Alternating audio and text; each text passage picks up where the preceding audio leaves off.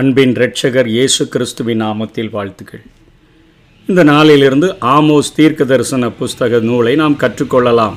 இந்த ஆமோஸ் தீர்க்க தரிசன நூலினுடைய ஆசிரியரை குறித்தும் இந்த அதிகாரங்களில் அவர் சொல்லியிருக்கிற கருத்துக்களை குறித்தும் அந்த கருத்துக்களின் மூலமாக ஒரு தேவனுடைய மனிதனிடத்திலிருந்து நாம் கற்றுக்கொள்ள வேண்டிய காரியங்களை இந்த நாளிலே முன்னுரையாக நாம் கற்றுக்கொள்வோம். முதல் வசனம் தெக்கோவா ஊர் மெய்ப்பொருக்குள் இருந்த ஆமோஸ் யூதாவின் ராஜாவாகிய உசியாவின் நாட்களிலும் இஸ்ரவேலின் ராஜாவாகிய யோவாசுடைய குமாரனாகிய எரோபேயாமின் நாட்களிலும் பூமி அதிர்ச்சி உண்டாக இரண்டு வருஷத்துக்கு முன்னே இஸ்ரவேலை குறித்து தரிசனம் கண்டு சொன்ன வார்த்தைகள் என்று சொல்லி இங்கே தன்னை குறித்து அவர் ஒரு செல்ஃப் இன்ட்ரொடக்ஷன் கொடுத்து இந்த தீர்க்க தரிசன புஸ்தகத்தை தொடங்குகிறதை பார்க்கிறோம்.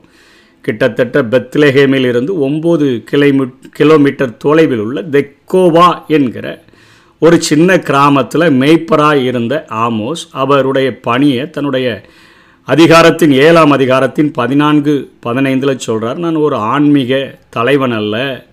நான் தீர்க்கதரிசியும் அல்ல தீர்க்கதரிசியினுடைய புத்திரனும் அல்ல. அவர் மெய்ப்பராக இருந்து ஆடு மேய்க்கிற தொழிலை செய்கிறவராகவும் காட்டத்தி பழங்களை பொறுக்கி விற்று அதில் கிடைக்கிற காசை கொண்டு வாழுகிற ஒரு ஏழை மனிதனாக இருந்தார். காலத்தின் கட்டாயத்தில் தேவனுடைய ராஜ்ய பணியை செய்யும்படியாக இவருடைய பெயருக்கு அர்த்தம் பாரம் சுமப்பவர் என்று சொல்லி பெற்றோர்கள் பெயர் வைத்திருந்தார்கள். எதற்கு அந்த பெயரை வைத்தார்கள் என்று தெரியவில்லை. ஆனால் ஆண்டவர் தன்னுடைய ப தூது வார்த்தைகளை சுமக்கிறவராக அவரை மாற்றினதை நாம் பார்க்கிறோம். காலத்தின் கட்டாயத்தின் பெயரில். இவர் ஒரு தீர்க்கதரிசியாக ஆண்டவரால் அழைக்கப்பட்டு இவர் பயன்படுத்தப்படுகிறார். இவர் தீர்க்க தரிசனம் சொன்ன ஆண்டுகள் கிமு எழுநூற்றி அறுபத்தி ஆறிலிருந்து இவருடைய பணி தொடங்குகிறது. அந்த நாட்களில் இஸ்ரேவேலின் ராஜாவாகிய இரண்டாவது எரோபேயாம் ஆட்சி செய்தார். யூதாவை அங்கே உசியா ராஜா அவர் ஆட்சி செய்து கொண்டிருந்தார். அவர் தூபம் காட்ட முற்பட்ட நாளில்தான் அவ்வளவு பெரிய ஒரு பூமி எதிர்ச்சி உண்டானது என்று சொல்லி வேத ஆராய்ச்சியாளர்கள் சொல்லுகிறார்கள்.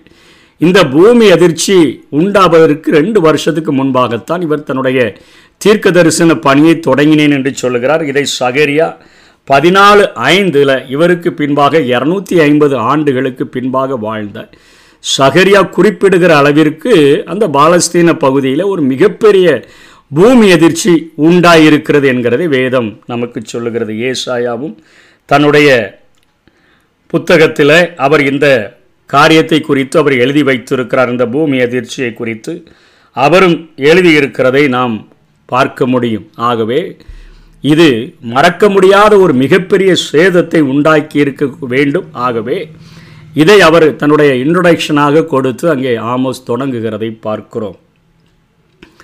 இந்த ஆமோஸ் புத்தகம் முழுவதிலும் நம்ம கேட்டோன்னு சொன்னால் கர்த்தர் நீதியின் தூக்கு நூலை வைத்து ஒவ்வொரு மனிதனுடைய வாழ்க்கையும் சீர்படுத்தி பார்க்கிறார். தூக்கு நூலை வைத்து எடை போட்டு பார்க்கிற ஒரு ஆண்டவராக இருக்கிறார் என்பதை நாம் கற்றுக்கொள்ள முடியும். இன்றைக்கு ஒரு பில்டிங்கை கட்டுகிறவங்க வேகமாக கட்டலாம் பரபரப்பாக கட்டலாம். எப்படி கட்டினாலும் அந்த கட்டுமான பணியை சீர்தூக்கி பார்க்கிறதற்கு அவர்கள் தூக்குநூல் என்கிற அந்த ஒரு சின்ன கருவியை அவர்கள் பயன்படுத்துவார்கள். அதுதான் அப்பணியை மதிப்பீடு செய்யும். தூக்கு நூலினுடைய அந்த முனையானது.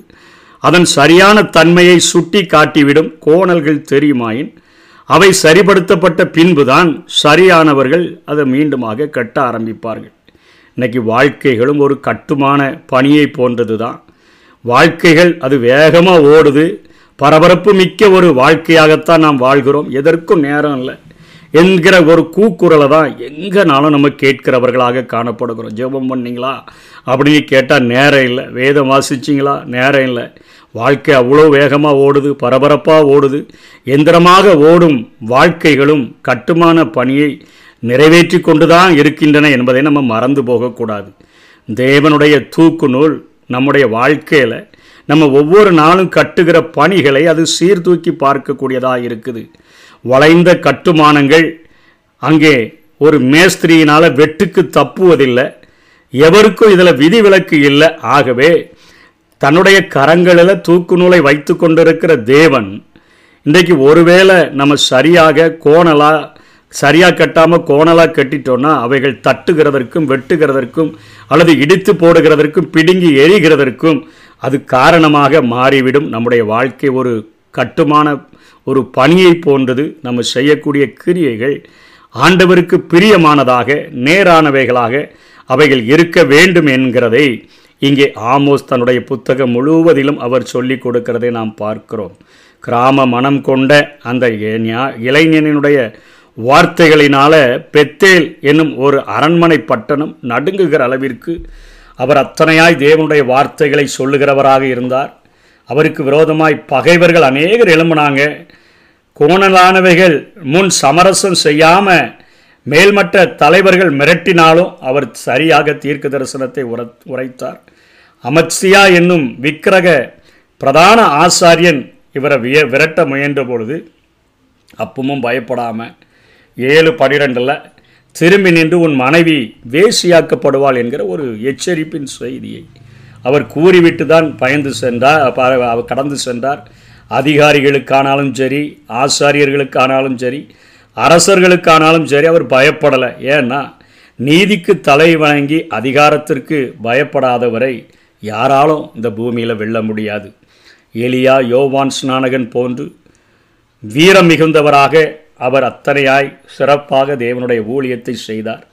சீரியா பெலிஸ்தியா தீரு ஏதோம் அம்மோன் மோவாப் நாடுகளுக்கு எதிரான ஆண்டவுடைய வார்த்தையை அறிவிக்கிறவராகவும் வடக்கு இஸ்ரவேலுக்கு அவர் ஆண்டவுடைய வார்த்தையை சொல்லக்கூடியவராகவும் அவர் பெத்தேலிலே அநேக தீர்க்க தரிசனங்களை உரைக்கக்கூடியவராகவும் காணப்பட்டார்.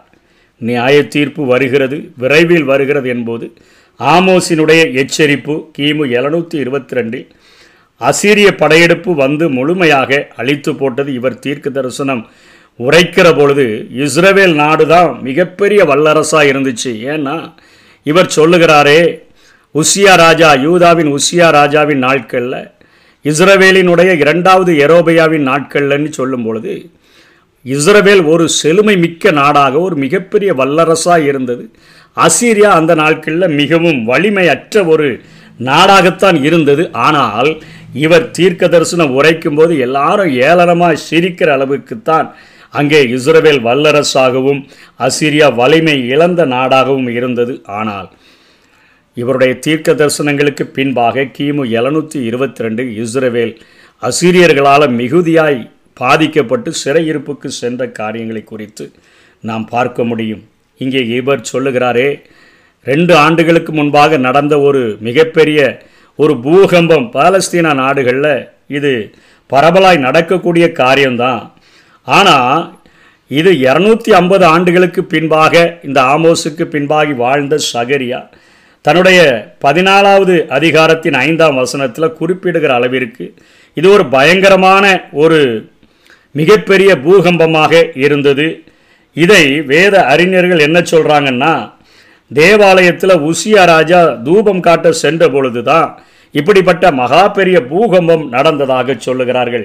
ஏசாயாவும் ஐந்தாம் அதிகாரம் இருபத்தி ஐந்தாவது வசனத்தில் இந்த குறிப்புகளை குறித்து அவர் சொல்லியிருக்கிறதை பார்க்கிறோம். தயக்கமற்ற நிலையில் நீதி பற்றி தாகமுடன் பிரசங்கித்த ஒரு தீர்க்கதரிசியின் வரிகளிலிருந்து நம்ம என்ன கற்றுக்கொள்ள முடியும் அப்படின்னு பார்த்தோன்னு சொன்னால் தேவன் சுமப்பவரை விழத் தள்ளுகிறவன் யார்? இன்னைக்கு ஆண்டவர் வருத்தப்பட்டு பாரம் சுமக்கிறவர்களே நீங்கள் எல்லாரும் என்னிடத்தில் வாருங்கள் நான் உங்களுக்கு இளைப்பாறுதல் தருவேன் என்று சொல்லி நம்மை அழைத்து நம்முடைய சுமைகளை அவர் வாங்கி கொண்டு அவருடைய நுகம் மெதுவா என் சுமை மெதுவாக இருக்கும் என் சுமை லகுவாக இருக்கும்னு சொல்லி நம்முடைய கரங்களில் தருகிற அந்த சுமையை அவருடைய நுகத்தை நம்ம வாங்கி கொண்டோம் அப்படின்னு சொன்னோன்னா நம்ம இந்த பூமியில் யாருமே விழத்தள்ள முடியாது. தேவனின் சிறந்த கூர்மை கருவிகள் நினையாத இடங்கள்ல இருந்து கூட அது எழுப்பப்பட முடியும் என்பதற்கு ஆமோஸ் சிறந்த ஒரு எடுத்து எடுத்துக்காட்டு. ஒரு விவசாய குடும்பத்தில் ஒரு தெக்கோவா என்கிற ஒரு சின்ன கிராமத்திலிருந்து எழுப்பப்பட்ட ஒரு தேவ மனிதனை நம்ம இங்கே பார்க்கிறோம். அதே போல் காலத்தினுடைய கட்டாயம் தேவனுடைய பணிக்கு நமக்கு பதவியை தரும். நம்ம அந்த நேரத்தில் சாக்கு போக்கு சொல்லி தட்டி சென்று விடக்கூடாது. அப்படி சென்றோன்னா அது ஒரு மடமையான ஒரு காரியம் என்பதை இவருடைய வாழ்க்கையிலிருந்து கற்றுக்கொள்ளலாம். நாலாவது தேவனிடம் நாடுகளும் தனி மனிதரும் கணக்கு ஒப்புவிக்க வேண்டும். சரியாக எப்படி கெட்டியிருக்கிறாங்கன்னு சொல்லி கைகளில் தூக்கு நூலை வைத்து கொண்டு நிற்கிற ஒரு ஆண்டவர் எல்லா விதமான நம்முடைய பணிகளையும் தனி மனித பணிகளையும் தேசத்தின் பணிகளையும் அந்த தூக்கு நூலை வைத்து சீராக இருக்கிறதா? அதை வைக்கணுமா? வைக்க வேண்டாமா? அழிக்கணுமா? அப்படின்னு சொல்லி அதை தீர்மானிக்கிறது ஆண்டவருடைய கரத்தில் தான் அவைகள் இருக்கின்றன. கணக்கு ஒப்புவிக்க வேண்டும். செழிப்பில் சுய திருப்தி அடைந்து அகந்தையுடன் நடந்து கொண்டால் நியாய தீர்ப்பில் வாசலில் தான் நின்று கொண்டிருக்கும். தன்னலத்துடன் வாழ்ந்து ஏழைகளை ஒடுக்கினால் தேவன் தூக்கு நூலுடன் வருவார். சகோதரனாக பாவித்து மற்றவர்களுக்கு நம்ம உதவி செய்ய வேண்டும் இந்த உலகத்தில். சகோதரர்களுக்கும் மற்றவர்களுக்கும் உதவி செய்யவே நாம் பிறந்திருக்கிறோம் என்கிற ஒரு மனப்பாங்கோடு கூட ஒரு அன்பு நிறைந்தவர்களாக வாழ வேண்டும் என்கிற கருத்தையும் இங்கே ஆமோஸ் குறிப்பிடுகிறார். ஆசாரங்களால் ஆண்டவரை ஏமாற்ற முடியாது. செல்வம் கொளிக்கிற ஆடம்ப ஆடம்பர ஆசாரிய ஊழியம் தேவையில்லை. இன்னைக்கு நிறையா தசம்ப பாகம் கொடுத்துட்டேன் காணிக்க கொடுத்துட்டேன் ஆலய பதவிகளில் இருக்கிறேன். இவைகளால் ஆண்டவரை ஏமாற்ற முடியாது. ஒவ்வொரு தனிப்பட்ட மனிதனுடைய கிரியைகளை ஆண்டவர் சீர்தூக்கி பார்க்கிறவராக இருக்கிறார். நீதியுள்ள ஆராதனைகளே ஆண்டவருக்கு வேண்டும். இன்றைக்கி அதே போல் விசுவாச வாழ்வுக்கும் நீதி உள்ள ஒரு சமூக வாழ்வுக்கும் அதாவது ஆலயத்தில் ஆண்டவரை ஆராதிப்பதற்கும் வெளியே வாழ்கிற வாழ்க்கைக்கும் இடையே ஒரு இடைவெளியற்ற ஒரு தொடர்பு இருக்கணும். வெளியே எப்படி நம்ம வாழ்கிறோமோ அதாவது சபையில் ஆண்டவரிடத்தில் நம்ம அர்ப்பணிக்கிற காரியங்களை அந்தரங்கத்தில் ஆண்டவர் இடத்துல சொல்லுகிற காரியங்களை வெளியரங்கமாய் நம்ம வாழ்கிறவர்களாக ஒரு உண்மையான விசுவாசியாக சமுதாயத்திலையும் வாழ வேணும்னு சொல்லி இந்த காரியங்கள் கருத்துக்கள் வலியுறுத்தப்படுகின்றன. அநீதி செய்யாமல் அநீதிக்கு எதிராக போராடுகிறவர்களாக இருக்க வேண்டும். நீதி செய்து நீதியின் மேலே தாகம் கொள்கிறவர்களாக இருக்கணும். பணக்காரங்க பகைப்பாங்கன்னு கருதி ஏழைகளுக்காக குரல் கொடுக்க தயங்கி விடக்கூடாது. அதே போல் மத செலவுகளுக்காக செல்வங்களை கொட்டி ஆன்மீக வறுமையில் வாழ்ந்து விடக்கூடாது. வறுமையிலும் ஆன்மீக செல்வந்தராக வாழ்வதே புத்தி. உலகில் மக்கள் அனுபவிக்கும் ஆசீர்வாதங்களில் முக்கியமான ஒன்றே ஒன்று தேவ வசனம்தான். அது நம்மை விட்டு நீக்கப்படுமாயின் அந்த பஞ்சத்தை ஈடு செய்ய உலகின் செல்வங்களால் முடியாது என்பதை ஆமோஸ் தன்னுடைய எட்டாம் அதிகாரம் பதினொன்றிலிருந்து பதிமூன்று வரை சொல்லுகிறார். அதுக்கு அடுத்தபடியாக நமது விசுவாசம் நடைமுறை வாழ்வில் அனுபவ அனுபவமாக்காத வரை அது மதம்தான். அத்தகைய நிலையில் அது வேதம் கூறும் வேதேவ மார்க்கமாக அது இருக்க முடியாது. இன்னைக்கு ஒரு கூடை அத்தி பழங்களாக அழிந்து கொண்டிருப்போரினுடைய அழிவை சுட்டி காட்ட இன்று ஆன்மீக பாரமுள்ள ஒரு சுட்டு விரல் ஊழியர்கள் தேவை என்று சொல்லி இந்த ஆமோஸ் புத்தகத்தை படிக்கும் பொழுது நம்ம உணர்ந்து கொள்ள முடியும்.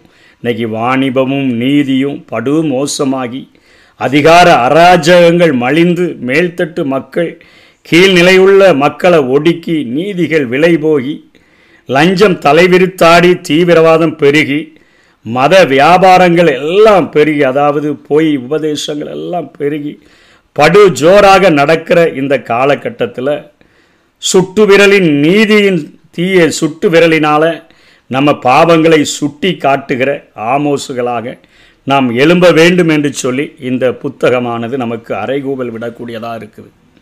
தேவனுக்காக தூது சுமக்கும் இன்னைக்கு விசுவாசிகள் தேவை.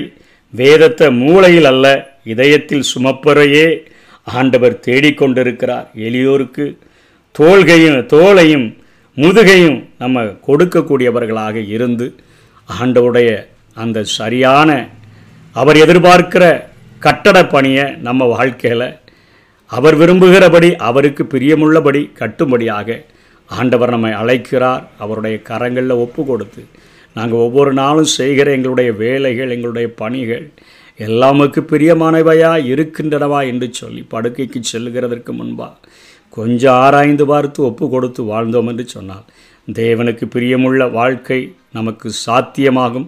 கர்த்தர்தாமே நம்மை ஆசீர்வதிப்பாராக. ஆம்